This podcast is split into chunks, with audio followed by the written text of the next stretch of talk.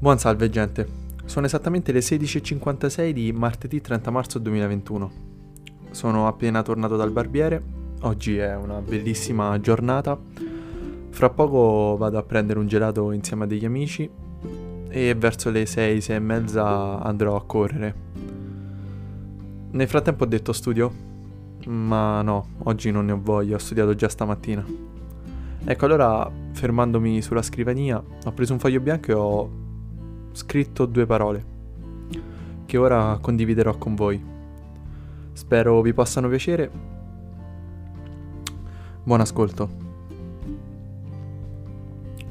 Vi siete mai ritrovati a piedi nudi su un prato verde? Vi siete mai fermati a percepire il vento che vi accarezza la pelle? Vi siete mai domandati, sto veramente vivendo? Una corsa contro il tempo, la vita, che molto spesso corre così tanto da impedirci di apprezzare un'alba, un tramonto, un'ape che si posa su un fiore, o anche semplicemente di ascoltare il cinguettio degli uccelli.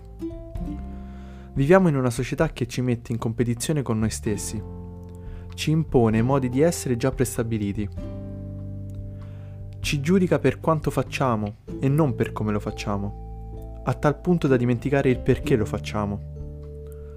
Stiamo vivendo una vita che è lontana dalla realtà, che è lontana dall'idea di essere che ci siamo fatti da bambini.